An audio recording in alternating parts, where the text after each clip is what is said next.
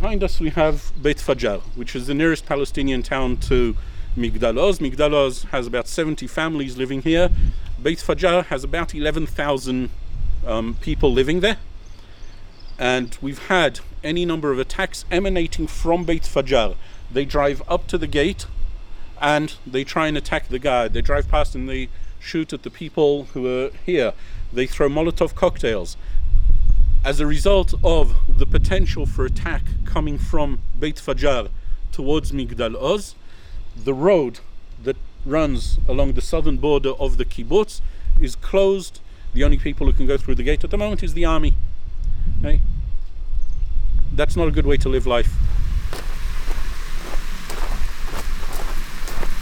Unfortunately, I now carry a gun. And I say unfortunately, one, because it's quite heavy and strain on the shoulder, but more than that, because it's a sign of the times. Okay? And my gun is there specifically to protect myself, my family, my home. Right? So if heaven forbid something were to happen right now, as we're in the middle of this interview, right? If we were to hear the alarm, Khadirat Mchablim, terrorist infiltration, the first thing I do is run to my house, which is literally 20 meters that way, right? And I stand guard there to protect my children. But you see exactly how close it is, so the suspicion is always there.